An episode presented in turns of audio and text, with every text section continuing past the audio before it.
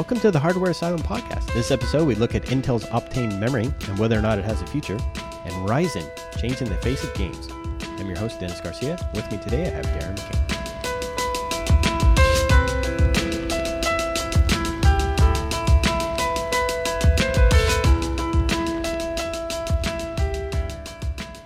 Several podcasts ago, we talked about a, a topic somewhat dear to every enthusiast heart, which is forced obsolescence. Oh, that's not near to anyone's heart. Really. No, it's not. It's not near to anyone's heart, but it is near to everyone's pocketbook, and it really is.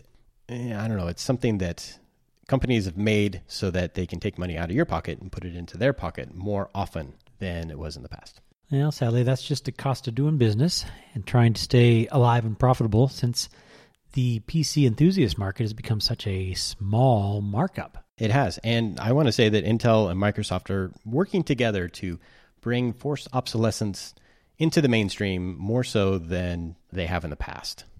And by that, I mean a new technology that was introduced with the Z270 chipset, Kaby Lake, Okay. called Optane Memory. You know, I've seen this. It's been getting a lot of traffic, especially on the social media, but I have to admit I haven't looked too deeply into what it is. Okay, well, it is basically, at its lowest form, an SSD cache module. It hooks into the M.2 slot on your motherboard, so it has direct PCI Express interactivity, Okay. and it acts as a high speed buffer between your rotational drive or, SS- or SSDs, if you have those, and your main system. Okay. So why wouldn't you just buy a good SSD or a hybrid uh, drive? Well, that, that is actually a pretty good question. Although the other part of that is that Optane memory only is supported on the 200 series chipsets. Oh, now that actually makes it a little more interesting. So, so let me get this straight. So Intel has created a caching system. Maybe is the right term, Yeah, it's an SSD cache, is what I'm going to call it. It's kind of at the lowest level what it is. but that's only available with a specific chipset. Only available with s- specific chipset and Kaby Lake. So I think if you had a Z270 and then you put a Skylake on there, I think it still works. But um, But it uses a standard M.2, right? So in theory, Mhm. it could work on well most of the higher end modern boards. no. Oh, all right, do tell. okay, so Optane memory only works on the 200 series chipsets. Let's put yourself into the shoes of an enthusiast builder. Okay. You want to get uh, the latest Kaby Lake system, so you go get a Z270. Yeah, Z270 motherboard. And what do you use for storage? SSDs. Right. You might use a rotational drive, you know, just to store games, you know, multi terabytes of games and stuff like yeah, that. you got to dump that stuff somewhere. Yeah. The thing is, though, the SSD that's in your system is it's loading the operating system, it's loading your user profiles, it's loading everything that would normally take a long time aside from your games, which are on this rotational drive. Right. So you could buy an Optane memory module, which is 32 gigabytes, plugs into your M.2, and it will speed up loading those games. I feel like we should talk about the name. That's op, like op tane. Yeah, OP. Sounds like octane when you say it, which maybe is intentional. Yeah, maybe. But okay, so let's step back. So I buy this thing, and it is going to pre-cache my applications. Mm-hmm. So in theory, I would want this to run in front of my storage drive or in front of my primary drive, or I, I think it runs in front of all of your drives, although that portion of it I didn't really dive too much into it in terms of what I read. okay, So the thing is, though, you're buying high end gear for your Z270 build that you put together. It might be a 7700K or something like that. yeah, pretty cutting edge stuff still. Yeah, with DDR4 memory. It- you know, you're building a really fast machine. Thing is, though, this Optane memory module is kind of best served on like maybe a Sandy Bridge system, a, a bit older. It you still have your rotational drives, which were more prevalent back then because SSDs were really expensive. Right. Uh, even Ivy Bridge, any of those old systems, as long as you have an M.2 slot, you should be able to use an Optane memory module. Well, I do have to admit that I have a lot of enthusiast friends that are still not using their M.2 slots. Mm-hmm. So at least that would give it a use. Right, except that this module only works on the 200 series chipset. Intel released this technology for this latest edition cutting edge system, whereas it would best be served on an older system to give more, you know, breathe more life into it. Well, there must be an advantage to it somewhere. I mean, aside from forced obsolescence, uh, I'm just having trouble visualizing it because you're buying a high end system. You're probably dumping a big chunk of money into drives. You've got already a pretty cutting edge processor. Yeah, so in the big picture, you really don't need it on that system. You need it on an older system, which it's not available for. Okay, so let's talk about cost performance. Like, so we, I mean, we're talking like a like a terabyte thing. Is it you know 32 megs? I mean, what kind of caching we're talking about? Because in my world, caching takes you back. Mm-hmm. I mean, it really does, and the effectiveness is limited by a lot of things. Mm-hmm. Well, these modules are, I mean, I'm looking at a shop at Google here on my Google results. Go Google. It's 32 gigs. It costs you $82, you know, and that price fluctuates depending on where you buy it from. The benchmarks that I've seen have been pretty much a logarithmic sort of um, performance gain. So the biggest gains are going to be on your rotational drives, which are a bit slower. It decreases when you have a very fast SSD. And if you're an enthusiast, uh, you can put two of those drives together. Of course, if you do two rotational drives in a RAID, then you get close to SSD performance, so to speak. Well, if you have good ones, Yeah, and if you do two SSDs in a RAID, then of course you get even better performance. So much, in fact, that a caching system would almost slow it down depending on your system usage. So it kind of begs the question: Is like, well, is Intel releasing this Optane memory as a stopgap for future systems, which I don't see a much of a benefit because storage is getting faster. M.2 drives are getting larger. If you already are using your M.2 slot for an M.2 SSD, you can't use the Optane memory module.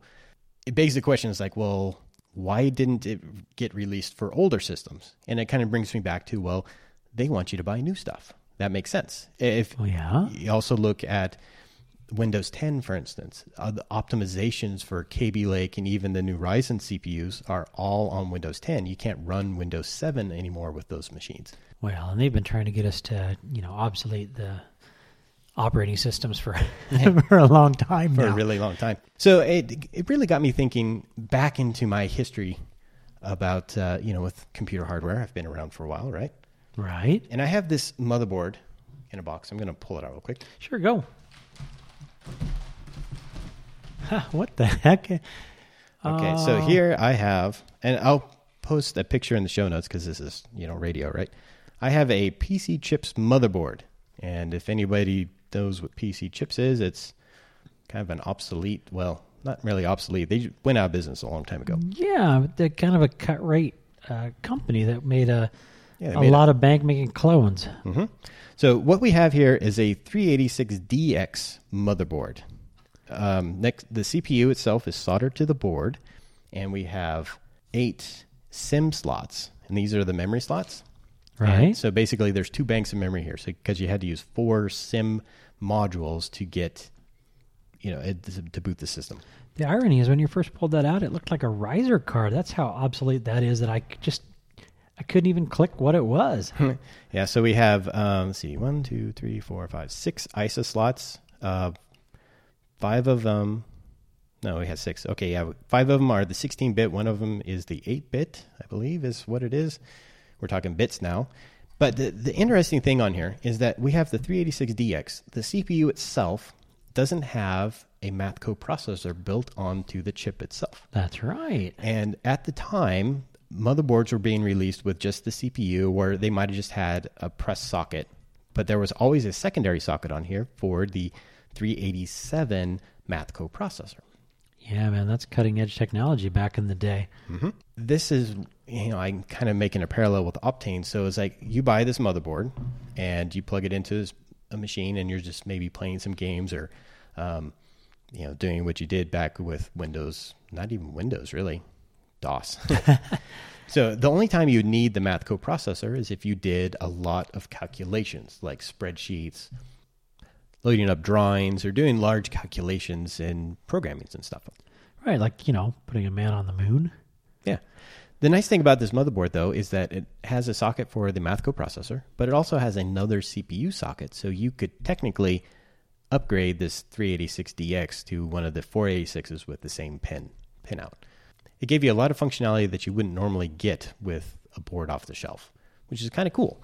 But as you can see, this system it doesn't have any memory in it because it's old, but it doesn't have the coprocessor or the other CPU in it. So whoever had this board either cleaned all that off before they sold it, or it never got populated, meaning that they gave you this feature and nobody took advantage because it was expensive.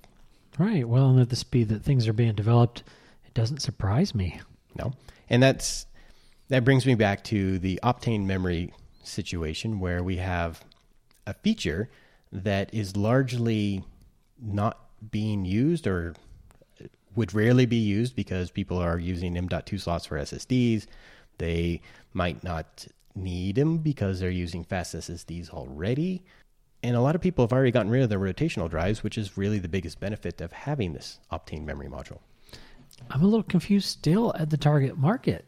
It seems like the kind of technology that should just roll downhill and eventually be supported on, you know, all the way back to Haswell.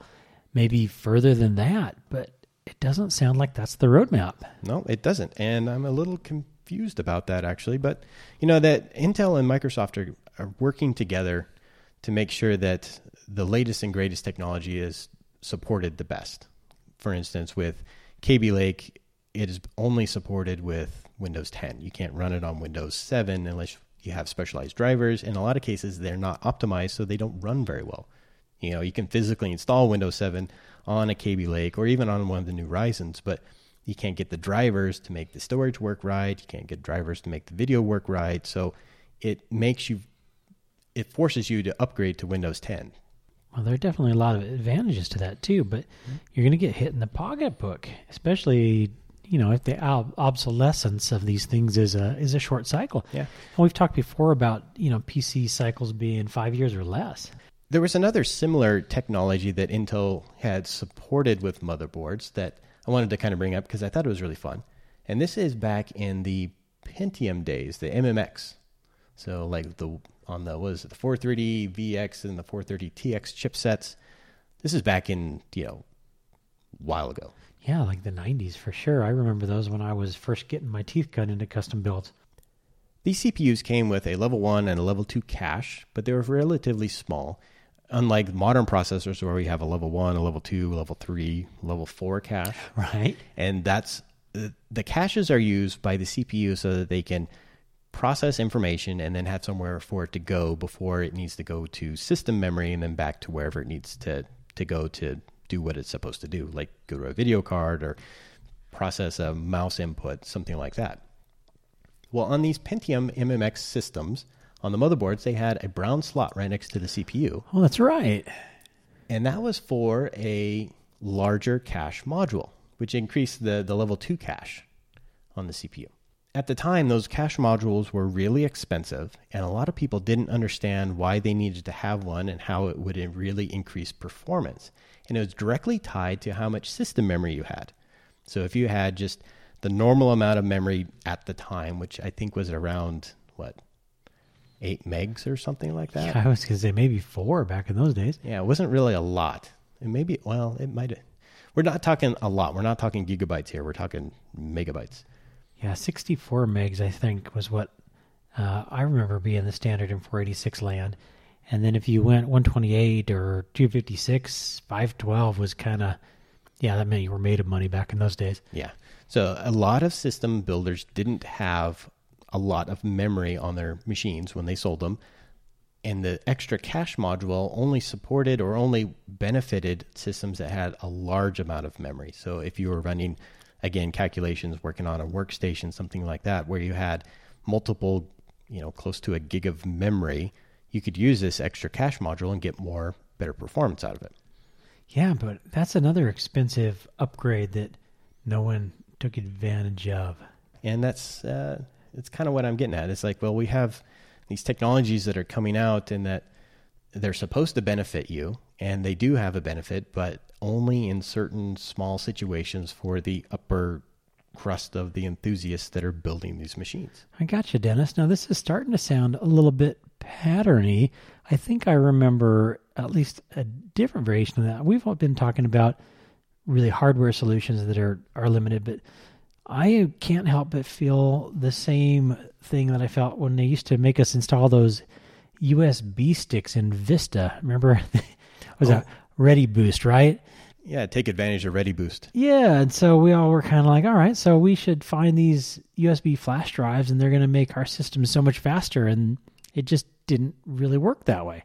No, and all the memory manufacturers were on board too. I remember at Computex seeing these uh, USB sticks that didn't have a standard USB plug on the end. They had the what was it, the nine pin, which would be an internal header, and that was they were dedicated ReadyBoost Wow. drives. You just plug them in, you close up the side of your case, and then you're done. But a lot of people didn't. Well, I should say not a lot of people. You used ReadyBoost. I but sure tried it. I don't really think it made enough of a difference to even be worth the effort. Well, well, of course, maybe I just didn't have the right hardware. and nobody really understood what Ready Boost was supposed to do. They said it was a bit of an application cache, but USB 2 was not that fast.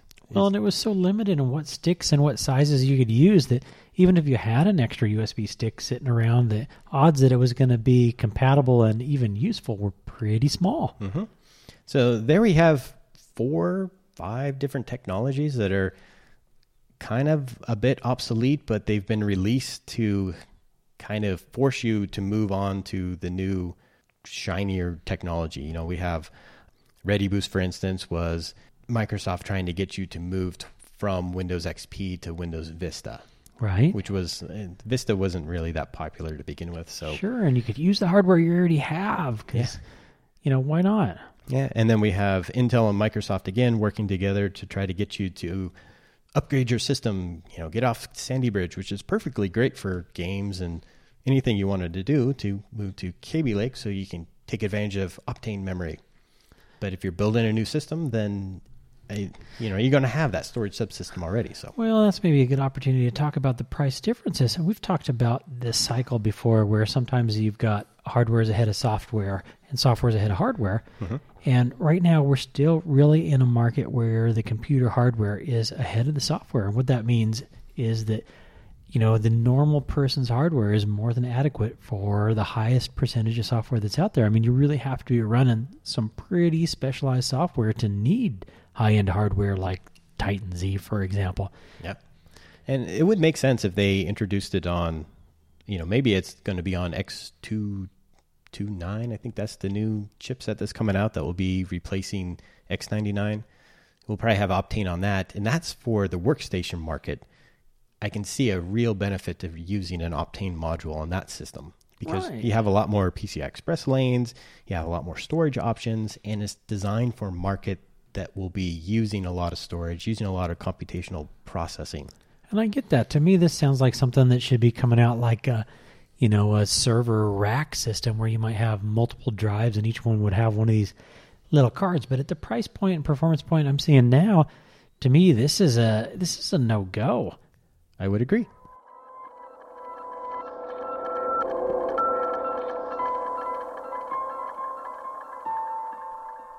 Dennis, we talked a little bit about the press on the Optane memory stick, but most of the press I've been paying attention to lately has been about the Ryzen processors and how great they seem to be for the money. I'm wondering, now that I'm kind of a couple generations behind with my Haswell based machine here, if it's time to talk Ryzen. Well, definitely. We should always talk Ryzen. Well, we should talk Ryzen, but what I'm wondering is is it really true with all these world records that I've been seeing and all these exciting press releases that Ryzen is finally competitive enough to be considered a mainstream enthusiast product? Yes and no. And of course, that is the proper enthusiast answer because Because because everyone loves AMD because it's the less expensive option. Always has been. yes, And there was a time that AMD was the performance leader. I would say that was back in the Athlon XP days. right? And then they released the Athlon 64, which was 64 bit processing, which forced Intel to do 64 bit processing. Right. And ever since then, Intel has kind of like been the performance leader. Well, it seems like, at least for the last couple generations, with AMD, we've talked about how they have tried to dominate the lower end, and more specifically, the mobile platform, mm-hmm. because they were, well, not really cutting edge performance, but good enough. And the downsides seem to wander around power. Yeah. AMD was focused a lot on efficient, both in like cost and also power efficiency. So we saw that with the FM2 and FM2 Plus CPUs, where we had very low powered CPUs, but they didn't require a lot of power to run. They didn't require a big heatsink to run. They overclocked pretty well. They were a good value for the money. However, they were not very good in terms of performance based off of what Intel was releasing at the time. They still had their FX processors with the AM3 and AM3 Plus sockets. Those were their mainstream performance CPUs, and they had multiple cores. Hey, have one that's eight cores. It's quite good, although it is a bit slower than the Sandy Bridges that came out at the time. And it required a really beefy heatsink to run because it had a 220 watt TDP, which is more than you know your X99 system you put together. Right, which is crazy because you started having to spend the money elsewhere instead of just buying a better processor up front. Right. And uh, the market responded to that because motherboards stopped being upgraded for this old CPU AMD stopped kind of releasing them on a regular basis. So we had you could buy an old FX CPU. I call it old just because it's older technology, but the motherboards you could buy didn't even have USB 3 or USB 3.1. And that's why Ryzen is such a big deal because it's a ground up CPU design designed in such a way that it has scalable architecture. So you have multiple cores, and they also support SMT, which is the symmetric multi-threading. It's basically hyper-threading. Okay. For the AMD. So you have a Ryzen 1700, 1700X, 1800X. We have an 8-core CPU with hyper-threadings for, for a total of 16 threads, which equals a lot of the Haswell E stuff with um, on the X99. But in terms of performance, it's more along the lines of a Kaby Lake. Okay, so I've been seeing like I say, lots of press, lots of records being broken, and Kingpin and all these names that we recognize are mm-hmm. are rocking the world with the 1700s. And I just I'm looking at the price point, which, as you know, is a driving factor for me, and going, hey, is it time to start recommending Ryzen? But I'm just not seeing that on the market, and it's not computing for me, Dennis. So, so walk me through it. Okay. If if Ryzen is not going to compete with Kaby Lake in everything, mm-hmm but it does compete in price point, then where does it sit? In terms of raw performance, it sits between the Core i5 and the Core i7. And I can refer you to the review that I did on Hardware Asylum, which I'll link in the show notes, for more specifics on the performance at different benchmarks and different processors. I mean, we it's faster than the FX, which is what AMD claimed when they released it. Right. What Ryzen really brings to the table, though, is again, a ground up processor, a ground up processor design, I should say, and a new motherboard architecture. So we have motherboards now that have USB 3.1. The Ryzen CPU actually has a USB 3.1 controller on the CPU itself. It also has a dedicated four lanes of PCI Express that is for NVMe and also um, SATA Express and M.2. You have a storage interface directly into the CPU. Very fast. It also comes with PCI Express lanes on board, much like Kaby Lake and Sandy Bridge, so that we have video card interfaces to the CPU as fast as possible. And then it turns out that there's also four lanes of PCI Express to link directly to the Southbridge chip, which wow. is where we get USB 3.1, both generations, USB 3.0, USB 2.0. We also have our uh, storage interfaces, everything that's within the chipset. I see a general performance boost across the board. Yeah, with the the new CPU design, we have multiple cores, which is going to increase multi-threaded performance, and ideally, software being released should be multi-threaded optimized, and yeah. that's and that's where more cores, more threads is going to make Ryzen faster than an Intel solution that is core limited. We have 16 threads versus 8 threads. Well, that should hopefully drive the software producers to finally, well, mm-hmm. embrace multi core for real, not just dual core or quad core. Yeah. But if you look at pure multimedia performance, which is like single threaded stuff, you know, single core pathing through the, the calculation cycle, Intel is still faster. And that's why the Kaby Lake and a lot of the Core i7 based CPUs are still faster than Ryzen in a lot of CPU benchmarks. And that's also why, you know, the overclockers are catching all these records with W prime. It's because of the extra cores that are in there. And the benefit is not necessarily that you have a lot of cores, but that they do it so efficiently. I mean, in terms of the TDP of Ryzen, it is right around what a Core i7 is. So you're going to have the same size CPU coolers on these CPUs. You're not going to have to put in an extra large power supply. It's going to save on your power bill. You know, people in California will like that. It's generally just a very efficient CPU, both in power and performance. Well, I get that AMD is, I guess, finally releasing a modern processor. Mm-hmm. And I get that they're finally embracing their power issues, and I'm glad to see that too, mm-hmm. because it sounds like the competition is good, and competition is always good in the processor front. Mm-hmm. But I guess I'm just not really convinced that Ryzen really is an enthusiast processor. I don't think it really is directed at enthusiasts, even though they might say that the Ryzen 7 is the quote unquote enthusiast CPU. They're just saying that because it's the top of the line CPU. They have also a Ryzen 5, which is a cut down version of the Ryzen 7. It has less cores, still has the hyper threading or the SMT. And then eventually they will also have Athlon based Ryzen or Zen Core CPUs that will have an onboard video controller and be more of like the business chips. Oh, maybe we'll see those in the next generation consoles as well. Mm-hmm. And I guess that kind of drives the market from the lowest common denominator too. So if we can bring the lowest common denominator up, that's good for everyone, right? Mm-hmm. Yeah, definitely. Okay, Dennis, let's bottom line it. So who should really be looking at a Ryzen processor? I mean, what's what's the target consumer here? I would say that, uh, and this is going to sound bad, but I say the target's consumer is the consumers that are AMD fans. I mean, we're talking the diehard AMD people because, you know, we've been to the Boise LAN a couple times. Sure one of the systems that blew up was an AMD based system, and she was looking to just fix her machine.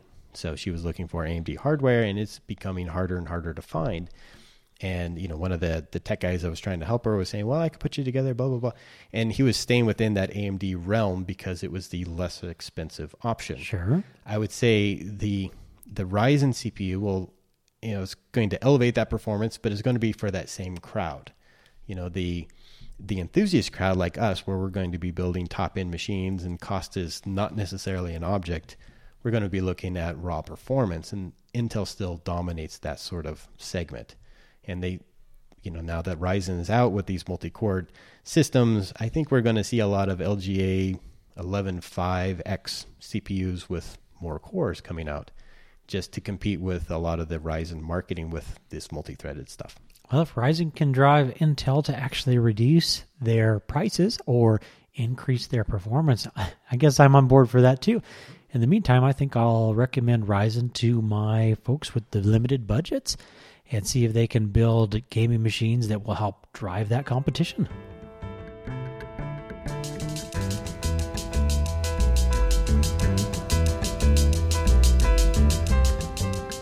For more information on the topics discussed in this podcast, please consult our show notes on hardwareasylum.com. Stay up to date on the latest at Hardware Asylum by subscribing to our RSS. Follow us on Twitter or like us on Facebook. This has been a Ninjalane production, copyright 2017. Thanks for listening.